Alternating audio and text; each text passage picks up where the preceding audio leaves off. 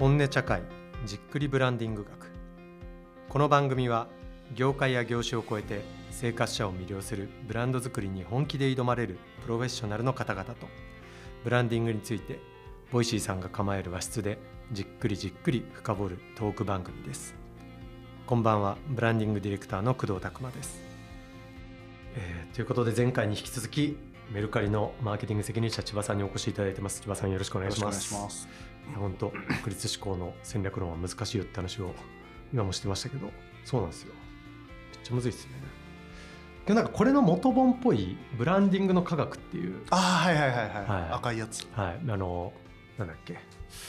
オーストラオーストリアだったかオーストラリアだったかの学者さんの本があってそっちもまあやっぱこれと一緒で図表がもうめっちゃバーって並んでてやっぱ数字。多分数字がめちゃくちゃなんか僕もなんか専門だから調べたことあるんですけどめちゃくちゃもともと数字がこう追いやられてたアカデミックでもこうマーケティングの世界って、っうんうん。ていう中ですごいオラオラっていう人が統計学持ち込んで戦った流派らしいんですよ。ああなるほどね。だからそもそもオラついてるっていうかもうこれでやるでみんなをみんなのことじゃすっごいバカにする感じで入っていってて、うん そのオーストラリアの方は。なんか今までポジショニングとか言ってる人たちがいたけどこれそれってどこにあんのみたいな。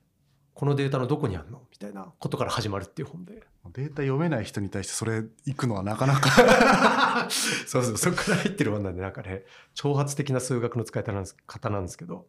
なかなかこれをねなんか意味を理解せずに飛びつくとちょっとやけどしそうな感もあるっていう。ん。ことはありますが、ありがとうございます。そんな中でもう経営とマーケティングのもう本当ザ教科書な2冊をご紹介いただいた後なんですが、えっと3冊目はこれは何なんですか？ちょっと改めて。三冊目はまあまあほ翻訳すると男が、男がセックス以外に考えてることっていう 本で。これさっきあの最初にあの千葉さんに入った時に「工藤これ読んだ?」って言われた時にもうその場で読んだよで答えようと思ったんですけどそしたら放送で話すことないなと思って さらっと読みましたとか適当なこと言ったけどこれ読みようがないんですよ僕で知らなくて電子書書籍で買ってでふむふむみたいな感じで買って電子書籍だと電子書籍ですよ電子書籍でペラペラめくって2枚しかないからねあ電子書籍だとそうなんだ。そうそう。このペラ、ペラ以上みたいな、フィニッシュとか出てきて、何事っていう。あ確かに本当だ。長さ2ページってね。そうそう、中さ2ページの本買わされたわっていう、何これっていう本になってて、これ、実際のペーパーバッグで開くと、ペーパーバッグで開くとこの真っ白のページがはいはい100ページぐらいあるっていう。あ、真っ白が100ページあるんだ。なるほど、なるほど。あ、それは面白いですね。そういうことか。なるほど。これを、この本との出出会いっていうか、これは一体、これはあのどうだったっけななんかどイギリスだったっけな？の大学。で作ったジョーク本なんですけど、うんうん。まあ、ま真っ白っていう男が何セックス以外に何考えてるのかって もうしか考えてないよっていうジョークね。ことを言うためのなんかジョークの本なんですけどこれをなんかツイッターかなんかで流れてきて 友達の誕生日プレゼントに買ったっていう。でもなんかここれ結構僕的には、まあ、真面目な話をするとちょっとはい。お面白いなっていうのは、うんうんうん。ジョジョークとして、はいはい。あの面白いなっていうのは結構あって、うんうんなんか見見方変えるとか表現変えるってはいうのでなんか伝える方法としてあのそうですね。まあ、内容はねなんかしょうもない内容だけどうんうんはいはいはい。まあそういうのをちゃんとうんうん。つ伝える手法として、はいはい。クリエイティブな手法としてうん。なんかあるっていうのが個人的には結構面白かった。いや、すごいですよね。いや、なんか、その、この大真面目な議論する本じゃないと思いつつ、大真面目に乗っかると、なんか、っていう話ぐらいは誰でもやってるけど、こんな大真面目にちゃんと想定して、ちゃんとした出版社からちゃんと出してみたいなことやりきっちゃうっていうのが、でやりきり力的なことでは確かにぶっ飛んでますよね。この感じが。クリエイティブとして結構面白いなっていうう。んうんうんうん確かにこんな話からつな無理やりつなげていいのかあれですけどこのやりきり力的なところがこう千葉さんがやってる仕事にはこう常々感じるわけですけどメルカリさんのあの10周年的なやつもあはいはいはいはい。そういうやりきり力の果てにあったもの感もありますねね。そうですね。あれは結構もうふ振り切ってはいやれたので、これは楽しい仕事だったな。メルカリ10周年っていうのはこの2023年が10周年イヤーだった10周年イヤーああなるほどなるほどで、えっと、我々のあの期が7月から始まるので、えっとまあ、7月から12月の半年間はうんうん。10周年の,、あの傘のもとマーケティング施策だったりとか PR 施策をやろうっていうのをはいはい。私が決めて、まあ、そこに施策をいろいろ乗っけていくっていうようなうんうんうんうん形で進行しました。なんかもういろいろありましたよね。そうですね。いろいろやっていろいろやりましたね。なんか結構この間あの自分でもまとめるためにノート書いてみてはいはいこうやったんですけどあそこにあるのだけじゃなく他にもやってたりもするので、うんうんうん結構いろいろやったなっていううん感じはします。それってこう、まあ、ああのそれこそ急急に具体的な話になっちゃうかもしれないですけどしゅ周年ものってさっきおっしゃってたその最初の電通さんにお勤めになってた時の話で言うと日本の大企業とか結構や,、りがち問題みたいなのあるじゃないですか。だ15周年30周年みたいなのって。けどなんかそれって一体何なんだっけっていうのってちょっと難しいものあの、うんうん。ふふそれこそふわっと始めてふわっと終わるみたいなことも多かったりするかなと思うんですけどメルカリさんにとってのその 10, 10周年ってどういう立て付けで、まあ、ノノートにも書かれてはいましたけど。立て付けとしてはあのなんだろうな僕がその他の会社の周年の企画みたいなのをいろいろ調べてみると、まあ、やることって結構き決まってるというかなんか決まってるけど決まってないみたいななんだろう。例えば CM であのちょっとエモっぽい CM を作って、最後にあのななんとか社は何周年みたいな CM ができるとか、まあ、あとパパーティーやってみるとか、うんうんうん。まあ写真作るとか、はいはいはい。なんか、まあ、別にこのお客さんの方は別に向いてい。ない、何周年だから広告費をちょっと積みました、以上みたいな。感じになってるのがすごく多いなっていうのを思って、このじゃあし周年のイベントって何のためにうん。うん周年のイベントというか周年って何のためにやるのっていうのを、あのじ自分で整理をすると、はいはいまあ、社内に対して10周年おめでとうっていううん。いやめちゃくちゃ大事ですよね、まあ、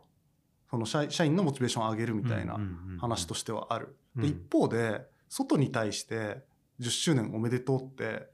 なんか自分の誕生日ですよって。俺の誕生日祝って俺の誕生日だぜってはいはい。言ってるのと同じなんで、なるほどね。まあ相当自己満じゃないですか。なるほどなるほど。でも結構それをやりがち、うんうんうんうん。なんだけどこの、まあ、ほでもうなんだろうユユーザーというかお客様からすると勝手にわけのわからんやつが始めたサービスが何年か経ったっていうそそれだけなので、それがおめでとうと言われても もうわけがわからない。からあの、まあ、伝えるべきメッセージはお客様に対しての感謝を伝えるべきっていうのが、その周年でやるべきことだし、このまあ、ななんでお客様のおかげでこれまで存続できていて、でまあ、事業も大きくなってでこれからにも期待をしてほしいですよっていう,、か感謝とこのこれ,、ま、これからの期待をしてもらうみたいなところをコンセプトに置いて、でまあ、そこを伝えるっていうためだけにあの施策を集中するってうんいううん。形にしました。えいわゆるそれこそこう確率思考の戦略論的なここでもうこれこの数値上げてみたいな、でいくと、えっとまあ、ブランド好意度を上げたいっていうのうんうは、ん。まあ、そういう姿を通じてメルカリやっぱええやんと。た。だまあそこがちゃんと継続できるのかみたいな話に関しては結構難しいなっていうのは思っていたんで最初からそこは切り捨てて、えっと、計測はししないというか、えっと、ブランド好意度が上がった上がってないみたいなところはそんなにあのメインの KPI として見るわけではなくあ面白いですね。そこはもうそれは違うだろうと。計測はするが、えっと、もう少し定性的ななんかなんかいいよねっていう声がどのぐらい出たみたいなところえ。に振り切りましたね。ーなんかそのなんかいいよねみたいなのってそのめちゃくちゃ難しいじゃないですか。そのああの考えなかったらそれこそふわっとした同士でやれば、まあするって通じるけどめちゃくちゃ考えた上でなんとなく求めるのって結構難しい行為だと思うんであすけど。そうそうですそそこってどどういう、まあ、社社内なのか、まあ、マーケティング責任者としてのその教教授っていうか。そうっすねいやなんか結構もうここはき決めだと思っていて、はいはいはい僕はもうそそこにき決めたっていううんうんうんところではありますね。なんつうの。なんか、うんと、まあ、PR でもよく言われることだと思うんですけど、PR のあの KPI って何なのみたいな、うんうんうんうんこのうんメディア掲載数だとか、はいはいはい。あと、この掲載メディアの、えっと、広告換算するといくらみたいなのって、うんうんうんうんまあ、多分電通の時とかも思ってたと。マジで意味ないなと思って。はいはいはい。広告換算とかって、うんうんうん。まあそれは15秒換15秒の CM がそんだけ流れたとしたら、まあそういう換算になるかもしれないけどそうじゃないじゃんはいはいはい。そうね。伝えるメッセージも全然違うし、うんうん面白いですよね。なんか換算とかなんか、とりあえず数字に置き換えたら、それっぽく見えちゃうから。そうだしそのメディアの掲載数みたいなうんうん話に関しても、掲載数を狙うのってう、んメメディアによっても全然。意味が違ってくるから、うんまあなんかランクメディアのランク分けをしてなんかここにいくつとかっていうのをんんんんやるけど、まあ、そそうじゃなくてなんかど,、うんどういうふうに取り上げられたのかとか、うんうんうん。そういう方が本当は大事、ね。っていうのはみんな思いつつ、その経営から数字を求められるから、はいはい。無理やりそういう数字を出してみて、うんうんうん。でその数字とこの経営のその辺がそんなにわからない人うんうんうん。だと、この ROI みたいなので比較して、はいはい。ここは効率良くないんじゃないかみたいなうんうん。ので、まあ、本質的には意味があるはずのものが削られていって、なんかよくわかんないものが残っていくみたいなの。は結構いろんな会社で見てききたので。まあ、そうはしたくないなっていう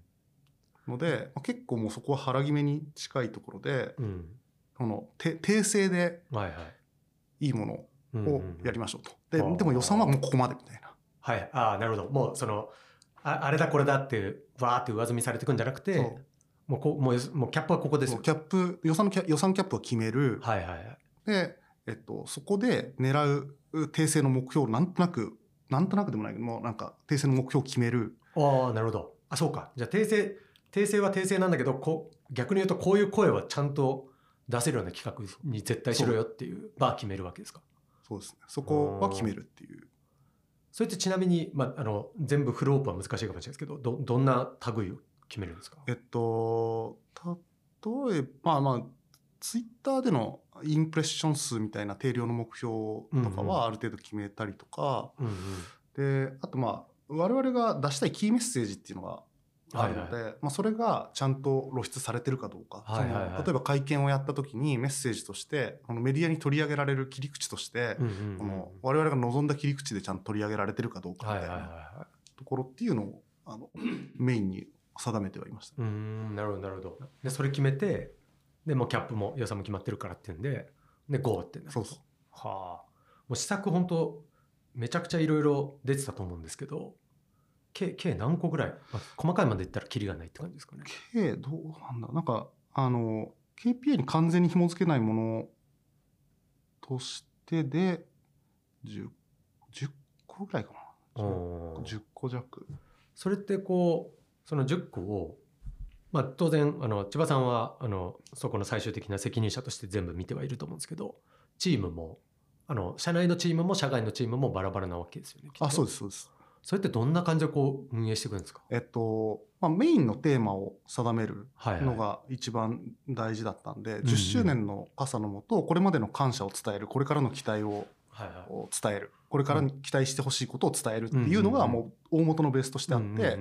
で各事業でんな何をお前ら言いたいんだっていうのをはいはいはいまとめてでその傘の下で設計するっていうような。ああで、まあ、そそこの土台決めてあと各チームにお前ら逆に提案してこいって感じにしたんですか？そうです。でまああとはなんかこここはいけるんじゃないかとかこっちからはいはいはいはいはい。行ったりとか、例えばあの渋谷でやったあのメルコインっていう我々の,、あの暗号資産のサービスのはいはい。100万口座達成しましたっていうところの認知を取るみたいな話でいくと、えっとまあ、彼らは別に予算持ってなかったんで、こっちからあの100万口座行ってるんだったらなんかそれのお祝い的な感じで10周年の傘のもとにやらないかっていう提案をしてで、まあ、予算もここから出すからはいはいはい。やろうよっていうので。うーん作ったりとかっていう。はいはいはい。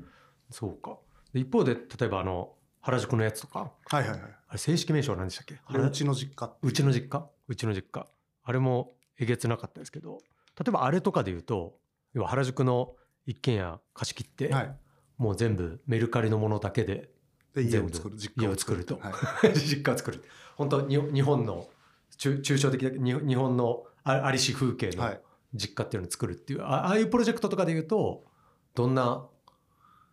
そうですね。あれは、えっと、まあ、メルカリで何でも売れるんだよっていうのが、うんうんうんうん。あの、まあ、我々のコアバリューだと思ってるんで、はいそれをき気づいてもらう。うんうんうん。で、メルカリって何でも売れますって、シンプルにステストレートトークで言うだけだと、はいはい。まあ、別に響かないので、うんうんうん。そこにあのスパイスとして、あの、メルカリで作った実家、はいは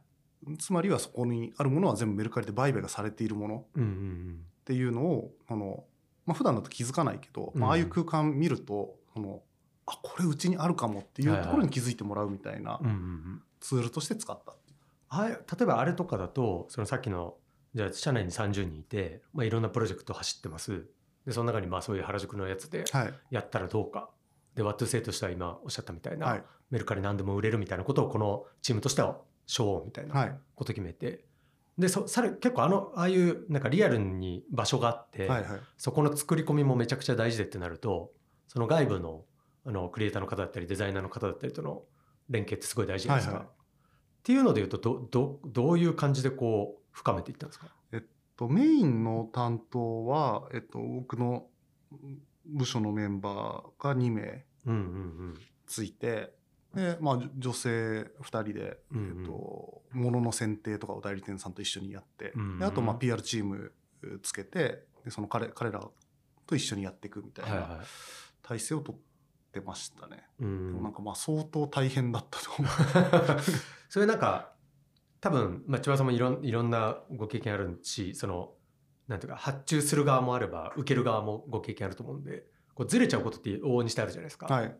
ずずらさないためにこう責任者側からっていうかマーケッター側で意識してることって何かあるんえっですか、と、まあなんかやっぱ好きな人、そそれをやりたい人、好きな人のアサインをするっていうのはすごく大事大事だ。だと思っていて、で今回のものは、えっと、うちの社内のメンバーからこれをやりたいっていう企画として上がって。きききてますと。でそうあれ結構ねあの言われたのが時代交渉がもうややばいと。時代交渉がね。うん、確かにやばかっととにかくやばいと。た。うん。あのかなり具体的なペルソナ設定を しはいはいはいて、えっと、部屋を作っうん。ているので、もう刺さる人が超狭いねはいはいはいはいまあ、。なんだけど、まあ、そこにもうもうめちゃくちゃ深くぶっ刺しに行こうみたいなのを決めていたので、でもそれってそのなんだろう好きじゃないとできない。ね、確かに。そこ面白くな、ね。面白く仕事できないと、はいはい。なんかこんなもんでしょみたいな感じでやることもできるので、うんうん。まあ、そうなるとまあ全然ディティールはしょぼくなっちゃったりとか。とかなんか途中でエセロジカル混じるとこういやモームスだけじゃないでしょみたいなもっと広く今の Z 世代の若かりし衣とかっつってああそうそうだんだん歪んで歪むっていうか広薄くしていきたくなったりしそうですよね。あマーケティングの考え方的にはターゲットはまあ広く取って、うんうんうん。でまあ、そこからの転換率をなるべく上げてみたいなうんうんうん。やり方だけど、まあ、今回のはもう超狭くセグメントを切って、はいはい。でもうもうめちゃくちゃエモエモさを演出するみたいな やっぱ昔の記憶って結構エモいんだなってうんいううんのは、うんうん。いや本当ですね。モームスも来てくれてましたもんね。そうですね 市井さやかさん来てくれたいやいつねさやかさん来てるよみたいな感じで盛り上がってるの僕も見てましたけどけどなんかあのあの異様な盛り上がり空間みたいなの作るのも、まあ、最後の最後こうごごちゃってしそうなとこ最後までそこでリードするみたいなのは、まあ、最初から好きな人セットアップしてそうですねもうそこが多分結構企画のき肝じゃないかなと思いますね。うん。なんかな何やるにしても好きなやつにはかなわないんで、うん。うんうんそこってこうなんかまあ今お話聞か伺ってても多分その今回の10周年のやつだけ取ってもその千葉さんがこう上から下までっていう表現があれなんか川上から川下までこうコミットの具合ってこうプロジェクトごとに違うと思うんですけど、はいはいはい。その責任者の自分がどどこまで入っていくべきかっていうのってどんな基準基準なのか。まあでもコンセプトがブレてないかとかっていうのはなんかすごい気をつけてチェックはしてるけど、ディティールの細かい部分まで入るかっていうとうちの実家とかに関しては僕はそんなにあの物の選定とかのところまでは入っていないので、コンセプトとあとメディアプラントとかっていうところぐらいですかね僕入ってたのは。そそれコンセプトがずれてないかみたいなのはどんな感じでこうみんなで共有し合う感じなんですか、ミーティングの時とかに、えっと、これって結局何を伝えたいんだっけっていうのを必ず確認するみたいな。あ毎回の会議で。それ結構大事だと思っててそこ聞かないと、はいはい。ややっぱどどうしても少しずつずれていく。そうですね。多分事情論的にこれやっぱ集められなかったとかいろいろなってきますもんね。そこを結構徹底してあのライン引いてあげるっていうのははいはい、はい、結構大事なんじゃないかなっていう。それそれってもう30人の定例の会議みたいのがあってその場でやってる感じなんですか？あえっと、そえっと、それそれに関してはやってないですね。えっと、プロジェクトごとで、ああなるほどなるほどなるほど。それってちゃんと10周年のあの LINE に載ってるんだっけとか。うんうんうんうんいうのを確認していくと。ええそれってちょっと話ずれずれちゃうかもかもしれないですけど千葉さんってまだいらっしゃってそんな年数経ってないじゃないですか、はいそのそういう感じの関係に持っていくのにどうどういうふうにこう作っていくんですか？ああ、そうっすね。どうだろうな。な結構僕はなんかパフォーマンスするかどうか、人がパフォーマンスするかどうかみたいなのって、うんうんうん。あの、マネジメントの責任だと思っていて、うんうんうんうん。能力は、その、なんだろう、置き場所によっては開花する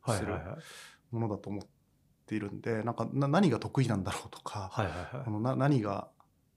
できるんだろうとか、何がしたいんだろうみたいなところでアサインを決めてるところは結構ありますね。なんかリリアルに結構出社されたりしてるんですか？僕結構行ってます。ああ。じゃあその30人って結構もうみんな顔分かる関係みたいなのが割と早い段階からああ、いやでもね結構社員、僕のメンバーはあんま来てなかったりするんで。ああそっかそっか。そっかじゃあそれってそのこのこの人はこうこうできるなみたいなこととかって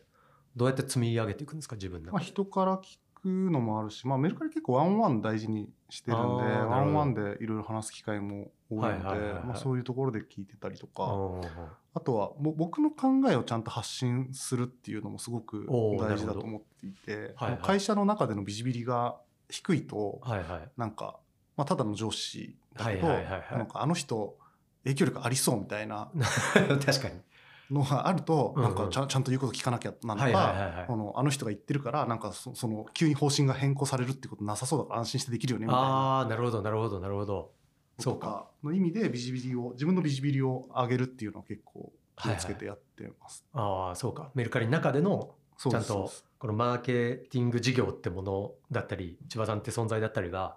どういうふうに見えてるかっていうのをちゃんと示していくってななんで最初の方気を使ったのは社内の有名人になるっていうのおをー なるほど。ちょっと気あを使めちゃくちゃ大事ですね。やりました。ね。なるほど。そその中で言うと、まあ、あの一言っていうか短くは難しいかもしれないですけど、まあ、あのメルカリみたいにこうもう目がもうめちゃくちゃでかくていろんな事業も走ってってって中でマーケティング事業とかマーケティングって名付けると、まあ、取りようによっちゃなんなんかいろいろもできるしもう場合によっちゃ単にもう広告の管理だけやってます、はいはい。代理店さんの橋渡しですみたいなことになっちゃう会社さんも多いと思うんですけど、うん。マーケティングってメルカリさんの中でマーケティングってなんかどどんな役割の結構売り上げ作るためのドライバーにあはーなるほど。っているのでで、まあ、ユーザー規模もかなり今大きいんで、うん。マーケティングに投下じ実際にできる金額っていうのはすごく大きい。はいはいはいはい。あの例えば、えークーポンを配りますみたいな時にも、そうかそうか。あのユーザー基盤がでかすぎるんうんうんうん。100円のクーポンを配るだけでもなんかとんでもない金額になっ確たりするんですよね。そうですよね。でそれが何回もあったりとか、はいはいはいはい。っていう話が結構あるんで、うんうん外部の広告出稿だけじゃなく、うんうんうん。中でのあのクーポン配布するとか、そういう施策にもめっちゃお金かかるし、うん。なんでだしそのバックもすごい大きいんですよね、はいはいはいはい。この100円のクーポン配れば売り上げバチンって伸びたりするんで、うんうんうんうんうん。そうかそうか。その予算のプールってかあのもうユーザーのプールが大きいからその分扱う額もでかいがゆえにオプションもたくさん作り得るっていう。そうそうそう。うんえ千葉さんがちなみにそのメルカリでいそのやろうかなってなったのもそうそうそういうところがあったりするんですか？あそういや僕そんなにそこはあそうなんですね。なかっったけどまあでも金額が大きいっていうのは結構魅力の一つではあって、うん。マーケティングなんかマーケターの価値って結局いくら使ったことあるのっていうほところだと 出たもうパンチラインが。だとは思ってるんですよ、お前いくら使ったことあるんだそとう。でっていうのででもその自分が採用する時とかに評価するポイントって、この人いくら使ったことがあるんだろうみたいなところは見見るじゃないですか。はいはいはいはいでなんかスタートアップの人っていろいろできるけど、うんうん。あの使った金額って超少なかったですね。はいはい月額500万円ですみたいな。うんうんうんうんそうかそうかそうか。な話だけどなんかまあ、ね、リクルートとかだとなんか何十億ですみたいな、そうそうですね。はいはいはいはい。なるほど。だっていう意味では確かにもう日本指折りの月額相当使ってる使え使えますよねって中でやっていくと。なるほどありがとうございます。ちょっと今のお話の延長も含めですね最後いろいろ本音のお話を聞かせていただければということで第3課に移らせていただければと思います。今日のところは以上になります。本日のゲストはメルカリの千葉さんでした。千葉さんありがとうございました。ありがとうございます。